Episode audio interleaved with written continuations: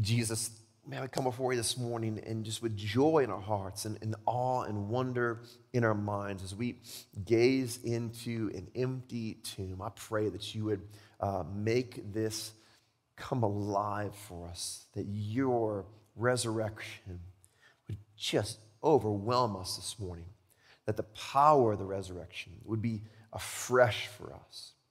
That as we open your word, that you would do a work that only you can do. That you would give us ears to hear and hearts to receive it.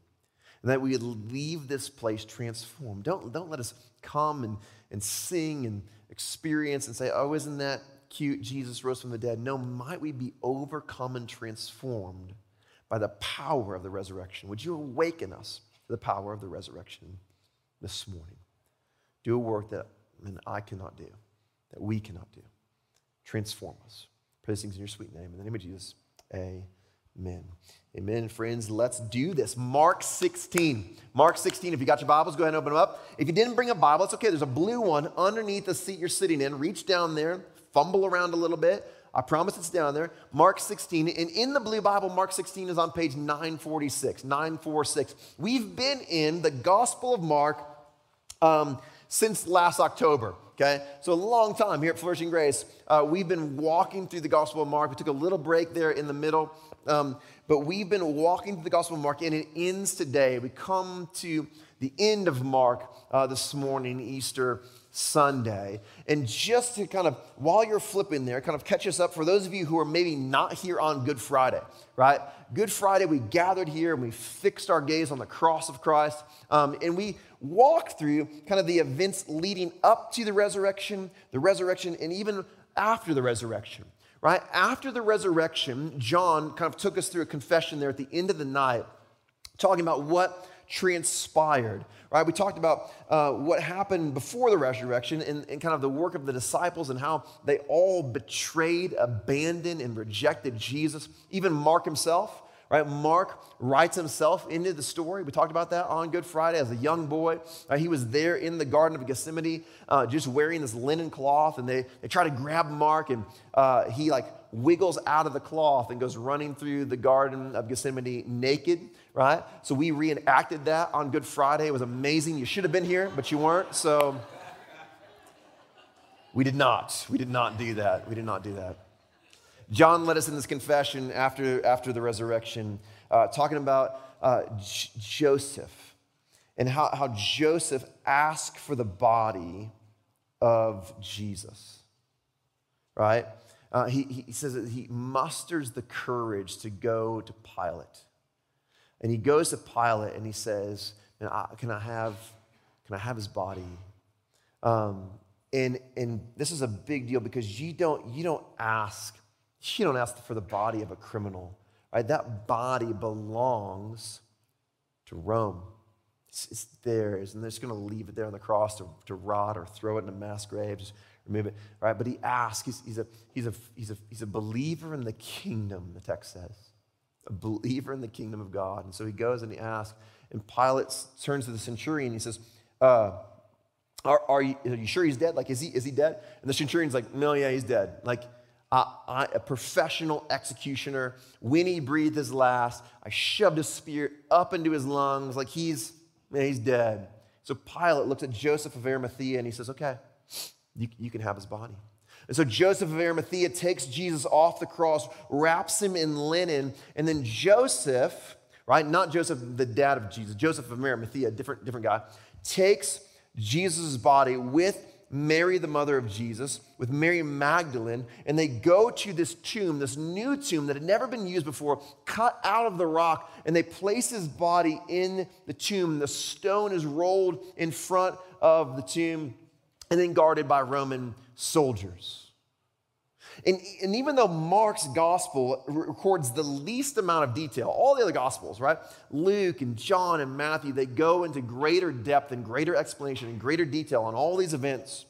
Mark supplies sufficient information for us, right? So many people want to kind of disprove the resurrection, right? Like, it's impossible to disprove Jesus, but so many people want to disprove the resurrection. They're like, well, clearly Jesus didn't actually die because we know thousands of people saw him after he was after he died and rose from the dead. Like, so, so clearly he didn't actually die. But Mark's like, no, no, no, no. Like, the Roman centurion killed him. Like, he, they, we know he is dead, right? This, this man knows what death looks like, and they, they're really, really good at killing people. And so we have this, this seal of the, of the Roman centurion, we have the seal of Pilate, all saying, yes, he's dead. Joseph of Arimathea takes him and lays him in the tomb. We have this understanding. A lot of people say, well, clearly Mary in the morning of the resurrection goes to the wrong tomb, right? And it's like, oh yeah, of course it's empty because it's the wrong tomb, right? Which, is, which doesn't make any sense because it's easy to, to, to disprove. But no, no, no. Mary was there when they placed his body. She'd already been to the tomb. It's not far away. She's not lost. She's not confused. Like they've already been there. They know where it's at, right? And so this Mark has supplied us with all the information we need to know that Jesus fully died. Jesus was buried in a tomb. The stone was placed in front of it, and Roman guards surrounded it until until the third day. Mark 16, verse 1. Here at Flourishing Grace, we believe that this is the Word of God. It communicates a beautiful truth, it's a gift from His hands. And so, in honor and reverence to it, if you're able, would you stand with me as I read it for us this morning? Mark 16, verse 1. When the Sabbath was past, Mary Magdalene and Mary, the mother of James, and Salome brought spices so that they might go and anoint him. And very early on the first day of the week, when the sun had risen, they watched they went to the tomb and they were saying to one another, Who will roll away the stone for us from the entrance of the tomb? And looking up, they saw that the stone had been rolled back. It was very large. And entering the tomb, they saw a young man sitting on the right side, dressed in a white robe, and they were alarmed. And he said to them, Do not be alarmed. You seek Jesus of Nazareth, who was crucified. He is risen. He is not here. See the place where they laid him? But go and tell his disciples and Peter that he is going before you to Galilee. There you will see him, just as he told you. And they went out and fled from the tomb, and trembling and astonishment had seized them. And they said nothing to anyone, for they were afraid. This is the word of the Lord. You guys can have a seat. Yes, so these good Jewish women, they observe the Sabbath, right? They don't go, they don't go and anoint Jesus' body on the Sabbath because they, they, they're good Jewish women. They observe the Sabbath and they wait till the next day to go and, and, and uh, anoint Jesus' body on the third day. And as they're going, they're thinking to themselves and talking and saying, well, how, we haven't really thought this through, ladies. Like, how are we going to move this stone? Like, how does this, how does it, like, what are we going to do? Maybe the Roman guards will do it. Maybe they won't. What, like, what are we going to do when we get there? And they arrive, and to their kind of surprise, the stone is already moved. It's already open. They stare into an open tomb. And as they kind of peer in, they see a young boy dressed in all white sitting there on the right side. And they're kind of nothing is making sense, right? It's confusion, right? there's no category for this. And he looks at them and he says, Oh, don't, don't be alarmed. You're looking for Jesus of Nazareth who was crucified. He's, he's not here. He is risen. He's not here. See the place where he lay? Right? He's like, Would you like me to give you the tour of the tomb? Here's where they laid the body, right? Here's the blood stains, right? That's where it, right? Anything else you ladies would like to know? Hey, while you're at it, why don't you go tell the disciples and Peter, right, that he's going to go before you all to, to Galilee, just like he just like he said, like he told you he was going to do. And in this moment, right, it says that they are seized with trembling and astonishment right? Like everything for them is been like deconstructed in their mind. Like everything they were expecting to find is not happening in the way that they thought it was supposed to happen, right? This mom just wants to come and anoint the body of her dead son who she had to watch be crucified. And she gets it, and nothing is fitting and nothing is making sense. And they're seized with trembling and they're seized with wonder and amazement. They're astonished at this. And they flee, they run, and they don't tell anybody. They're like, I'm out of here. And I don't know about you, but to me, seems like a perfectly fair emotion, right? I, anybody in the room feel, feel like that's a, that's a fair emotion? Like, like, if you went to the tomb of like your kid and like they're not there anymore, like they, like the, the earth's been like dug up and the casket's like open and they're like and there's like somebody sitting there like, oh no, no, he, he was here, but he's not here anymore. Like he's he's gone. You'll, you'll see him in a, in a little bit. Just go back to just go home. Right? It's like, what is happening? They're blown away by this. And this is actually where Mark's gospel ends. Chapter 16, verse 8 is the end of Mark's gospel. Now, some of you are looking at your Bible and you're like, no, no, no, no, no, there's, there's verse 9. I got verse 9 in my Bible. Mark's gospel ends at verse 8. It ends at verse 8. Mark ends his gospel with this cliffhanger, not with Jesus, but with the emotions of the women, this astonishment of the women. That's how he ends his gospel. It's like Jesus isn't there. What's going on? What's happening? I don't know. That's the end. It's a perfect cliffhanger ending. But what happens is that the other gospel writers, right, John and Luke and Matthew, they include all of these other details. The disciples on the road to Emmaus encountering Jesus.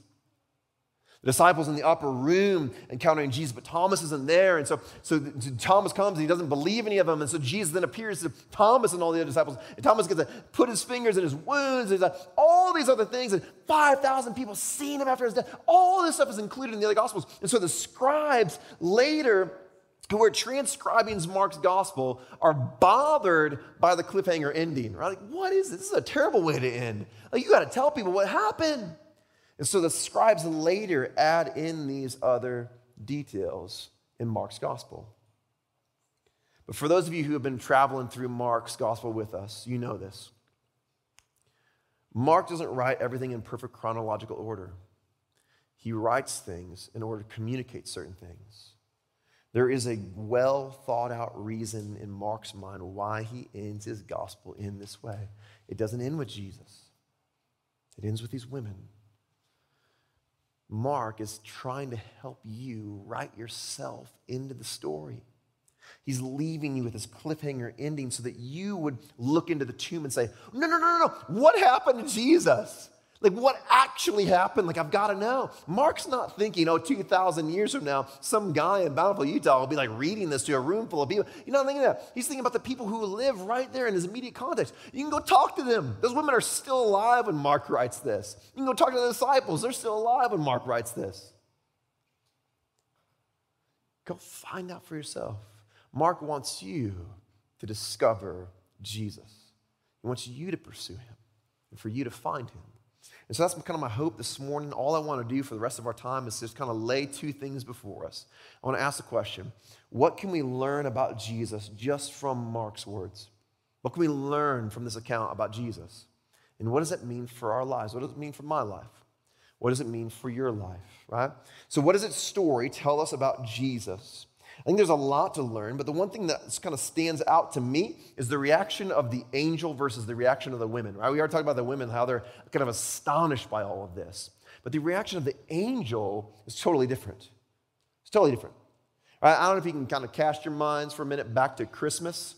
Right? Some of you are like, I remember Christmas. I, that was the last time I was here. Um, zing, gotcha. Just kidding. Okay.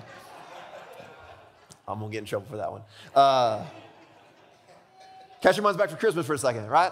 Christmas, what do the angels do? Luke chapter 2 on Christmas. They show up to the shepherds, right? This one angel shows up to the shepherds. He speaks what has happened, what has taken place, and all of a sudden the skies are ripped open. This heavenly host begins to sing the, the glory of God in the highest and peace on earth and goodwill to those with whom he is well pleased. This amazing like eruption of song and praise by this, this multitude of heavenly hosts, and the, the, the shepherds hit the deck. It's like they burst forth with praise because the birth of Jesus astonishes them.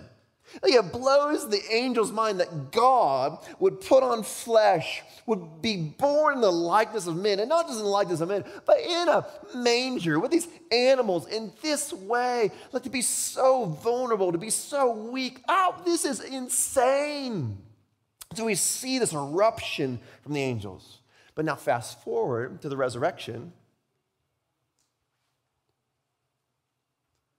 What happens? Who is sent here? Is it some terrifying angel with like some massive flaming sword, like ready to like go? No, the text is like a young boy. It's a young, it's a young, young man, clothed in white, sitting there on the right. Is this small, small? I might get in trouble for this someday when I go to heaven. This kind of smallish angel, right? And what does he do? Does he birth forth in song and praise? No. He just communicates the simple facts. You're looking for Jesus Christ who was crucified, Jesus of Nazareth who was crucified. Right? He's risen. He's not here, but you can see where he lay. He was here. Here's where he laid down, right? But he's not here anymore. He's risen. Why don't you go meet up with him where he told you he was going to meet up with him? It's so, it's, it's so underwhelming so not grandiose. Why? Why? The angel is not surprised. He's not caught off guard by the resurrection. He's not blown away by it. To him, this is a natural law of divine physics. For the angel, says, of course he's not here. Of course he's risen right? Because to him, it's just a natural law of divine physics. You know the laws of physics. Well, you know some of the, you know a little bit of the laws of physics. Maybe some of you know the laws of physics, right? Uh, you, you, you, understand this. Every, every uh, action has an equal and opposite reaction. Okay, we, we do. We do. An object in motion will remain in motion unless it's acted on by an outside force, right? What goes up must come down. It's not a law of physics, but it's kind of a law of physics, right? And we're not surprised by it. Well, if you throw a ball in the air and it comes back down and lands on the ground, you're not like, oh my gosh, the ball landed on the ground. Like nobody's, nobody is surprised by it because that's what a ball does. That's just what it does. And the, the angel, in the same way, is just like, this is a natural law of divine physics. The resurrection, right? For us, we say, man, it's the greatest miracle ever. It's the greatest miracle ever because Jesus rose from the dead for you, for me, right? Death is the end. Death is coming for every single one of us. And we know people who have died. We've been close to people who have died, and we've buried them in the ground, and they're not here today. Like they, are not, they're not sitting in this room this morning. Like they are dead.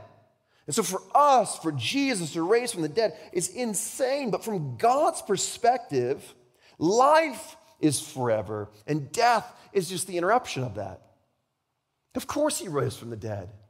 Of course, of course he did, because life is forever. The resurrection declares that Jesus is life.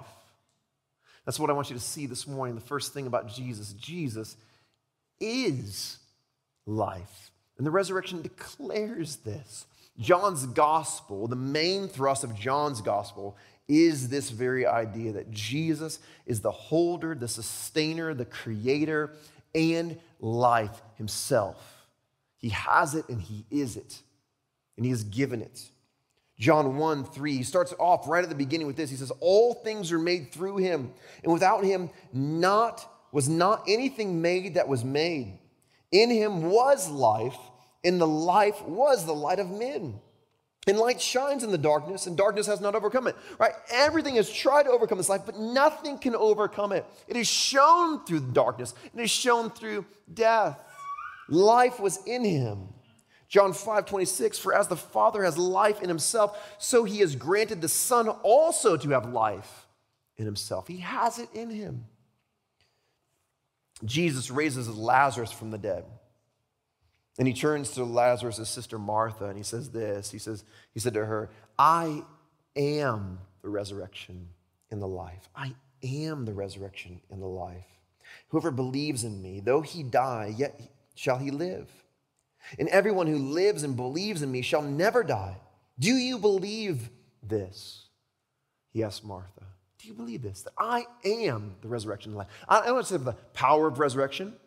I, I, I can't just make resurrection happen. No, no, I am resurrection and I am life. I am the source of life. For us, this is mind blowing because we know that one day we will die, and that's unavoidable. But for Jesus, resurrection was unavoidable. He is the resurrection and the life. Sin and death could not contain him because he is resurrection. And death and resurrection don't, don't go together. Last summer, uh, I went with my family up to Boise. Uh, and even some, some people in the room were with us on this, on this trip. And we, we spent a few, few days there and dropped my son off at camp. And uh, before we did, we, we, we stayed at a hotel and we did a bunch of swimming, like a lot of swimming.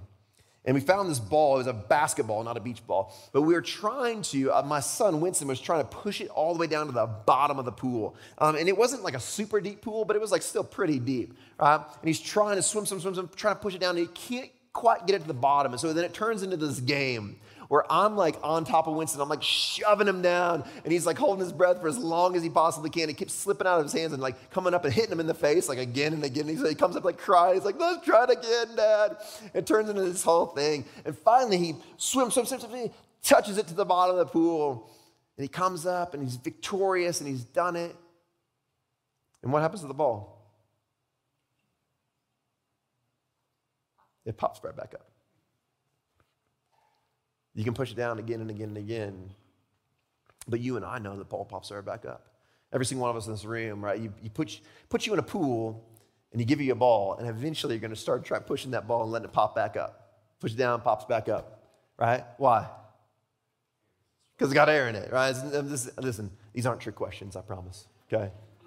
Right? You contain air and something, you push it down underwater, and it's going to pop back up. It's just, it's just a law. It's how it works. It doesn't matter you can, get, you can go to the rec center and you can push it all the way down to the bottom of the deep end. You can go 10 feet down, and push that ball down there, it's going to pop back up. You can go to the ocean. You can go 50 feet down, 100 feet down. As long as it doesn't pop, right? It's going to pop back up. The same way, man, when we come before the cross of Christ on Good Friday, God lays all of our sin on Christ. In the curse of that sin, my death your death is laid on Christ.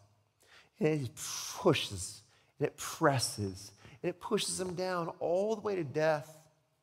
And he gives himself over to death to purchase and to redeem you. But just like that ball that's pushed down to the bottom of the pool, he is resurrection and he is life. And so on Easter morning, he pops back up. He raises to new life because in him is life. He is life and he is resurrection. The flesh that Jesus put on was filled with life and filled with resurrection because he is life and he is resurrection. Sin and death cannot contain him. Sin and death cannot hold him in. There's no possible way. And so for the angel that Easter morning, the angel says, Yeah, of course, the, he, he rose because that's what resurrection and life do. It's just what it does. And I'm not trying to say this to make little of the resurrection. I'm not saying, oh, yeah, the resurrection is no big deal. I'm just saying it's a natural law of divine physics. I'm not making light of the resurrection, I'm just making much of Christ. He is the way, the truth, and the life. Spurgeon, the great prince of preachers, the greatest preacher who's ever lived other than Jesus, in my opinion, put it this way. He said, The fact of the resurrection is not extraordinary. It's not extraordinary. It is in accord with what we who believe at all believe to be the uniform law of life that death does not touch it. Death can't hold it down. If Jesus is life, death cannot hold him. And because Jesus is eternal life, the way of the cross ends with resurrection. It ends with resurrection. That leads us to you and I. You see, throughout all of this entire work, Mark has been pointing you and I to the same thing. For those of you who've been with us, you know this. For the last third of this book, Mark has been calling us to kind of awaken to this reality that Jesus is calling us to live out the way of the resurrection. Jesus is calling us to live out the way of the resurre- resurre- live out the way of the cross, excuse me. Live out the way of the cross. Famously, Jesus begins this in Mark 8, 34 and 35. He says this He says, In calling the crowd to himself with the disciples, he said to them, If anyone would come after me, let him deny himself and take up his cross and follow me. For whoever would save his life will lose it. But whoever loses his life for my sake and for the gospel's will save it. We're called by Jesus to be a people of the cross and not be people who are trying to save our life, trying with all of our might to get the ball to rise to the surface. Like just, just work a little harder to get the ball to float back up to the surface. No, Jesus says, no, no, give your life. Take up your cross. Come follow me. That's the call of Jesus throughout all of Mark. This is the main thrust and the main theme that we're seeing again and again and again. Jesus brings us up again and again and again. He says, I'm going to Jerusalem and I'm going to give up my life. And you've got to come after me. You've got to come too. Where does the way of the cross lead you? And where does the way of the cross lead me? The way of the cross leads to resurrection. Every single time. The way of the cross leads to resurrection. As we release our grasp on life, Jesus, who is our life, fills us. Jesus, our resurrected King, has life on offer for those who choose the way of the cross. And I don't mean, listen to me, yes, someday when I die, I will be resurrected in Christ. My body will rise from the dead. But that's not what I'm talking about. I'm talking about right now, this moment, my life right now can be filled with the same power of the resurrection that filled Christ and can be lifted up in the same way that Christ was lifted up right now you can experience the power of resurrection in your life. Again, this is what John is trying to convey in his gospel again and again and again. John 4:10, Jesus says this, he answers her. This is the woman at the well. He says, "If you knew the gift of God and who it was that was saying to you, give me a drink, you would have asked him and he would have given you living water." Jesus understands that without him your soul is parched it is thirsty and it is barren and it is dry. And it's an unquenchable thirst. You are not going to ever satisfy the thirst of your soul. And you've tried. We've tried. I've tried to satisfy the desires, the thirst of the soul with success and fame, to satisfy the desires of our soul, the thirst of our soul with pornography and sex and lust. We've tried to satisfy the thirst of our soul again and again and again with all the things that the world says that will fill us, will relieve our thirst. But Jesus says, no, no, no. What you long for, what you thirst for, is living water. It's only found in Him. John 6 35, Jesus says to them, I am the bread of life. Whoever comes to me, whoever chooses the way of the cross, shall not hunger. whoever believes in me shall never thirst, right? There's a hunger for, of the soul, a discontentedness. There's got to be more to life. There's got to be more purpose and more meaning. There's got to be more significance. There's got to be more to life. Jesus says, It's in me. I'm the bread of life. Let me fill you completely with purpose and meaning and significance. John 8, 12, again, Jesus spoke to them saying, I am the light of the world. Whoever follows me chooses the way of the cross. Whoever follows me will not walk in darkness, but will have a light of life. There is a darkness of the soul. And we know this a depression, a sorrow. We live in a world filled with sorrow and suicide. And so many people cannot see a way out of the darkness of the soul. Jesus says, It's right here. I am the light of the world, the light of life. It's who I am. I am the way out. Famously, John 10 10 Jesus says, The thief comes to, only to steal and kill and destroy. I came that they may have life and have it abundantly. Friends, Satan is constantly trying to say, You want life? Come on over here. It's over here. Have you bought this thing? Have you tried this thing? Have you, have you thought about maybe this one or this person, this, this husband or this, this girl? Have you, have, you, have you tried this? Because that's life. Come check it, try. And the whole time, he's only stealing and killing and destroying because he's moving you away from the source of life, the one who came to give life and give it abundantly. The main thrust of the gospel is not believe, behave, and one day you're going to raise from the dead and go to heaven. It's no, come experience the life of Christ right now. Right now. And we do this by going to the cross. The way to life is the way of the cross. So many of us have been told along the way that the way of life is by doing more church things, right? If you just pursue religion, and if you could just if you could just give a little bit more time and give a little bit more money and kind of climb that worthiness ladder, right? God has a plan of salvation for you. That's the way to eternal life. If you want to experience life, just do all these things. And it never works. And I know it doesn't work because you're sitting here right now and you've done all those things and you're still weary and you're still tired and you say, "Where is the life?" If you're honest with yourself, and you let people peek through the facade that your religious activity has built up. There's a weary man or a weary woman who desperately needs life.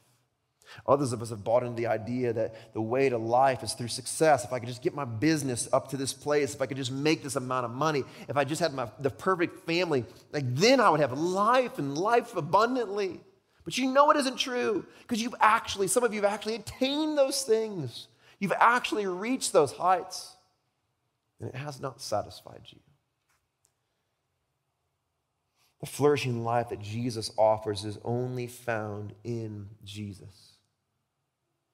I am the resurrection and the life. I am the way, the truth, and the life.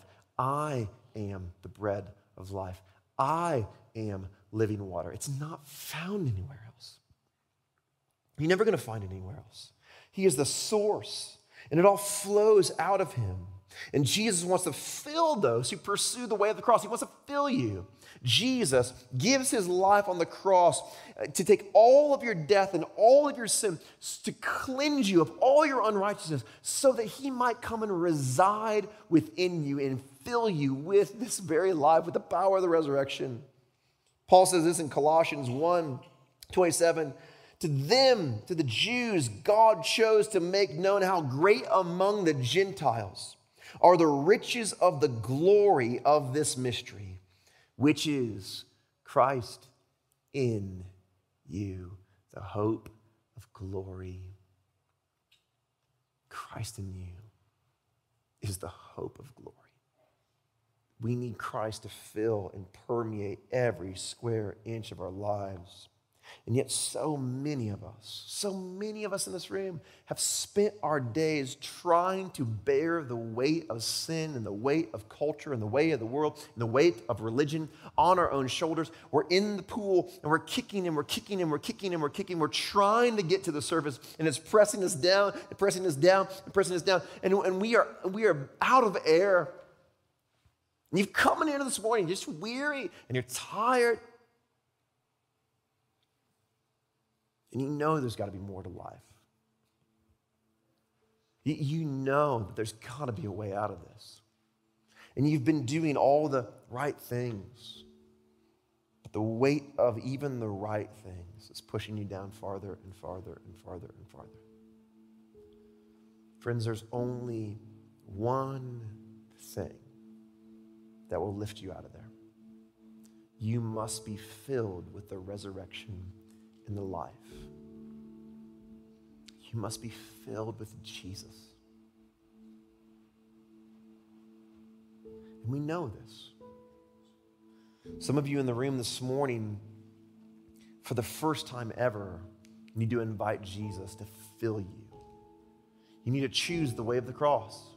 Say, My life is not mine. I lay it at the cross. I nail it to the cross. I don't want to live for me anymore. I want to live for the King of Kings. I want my life to be with Him. My friend Nate at the 915 prayed this prayer this morning. He said, Jesus, I give you my life. And I'm sorry for trying to do it on my own for so long.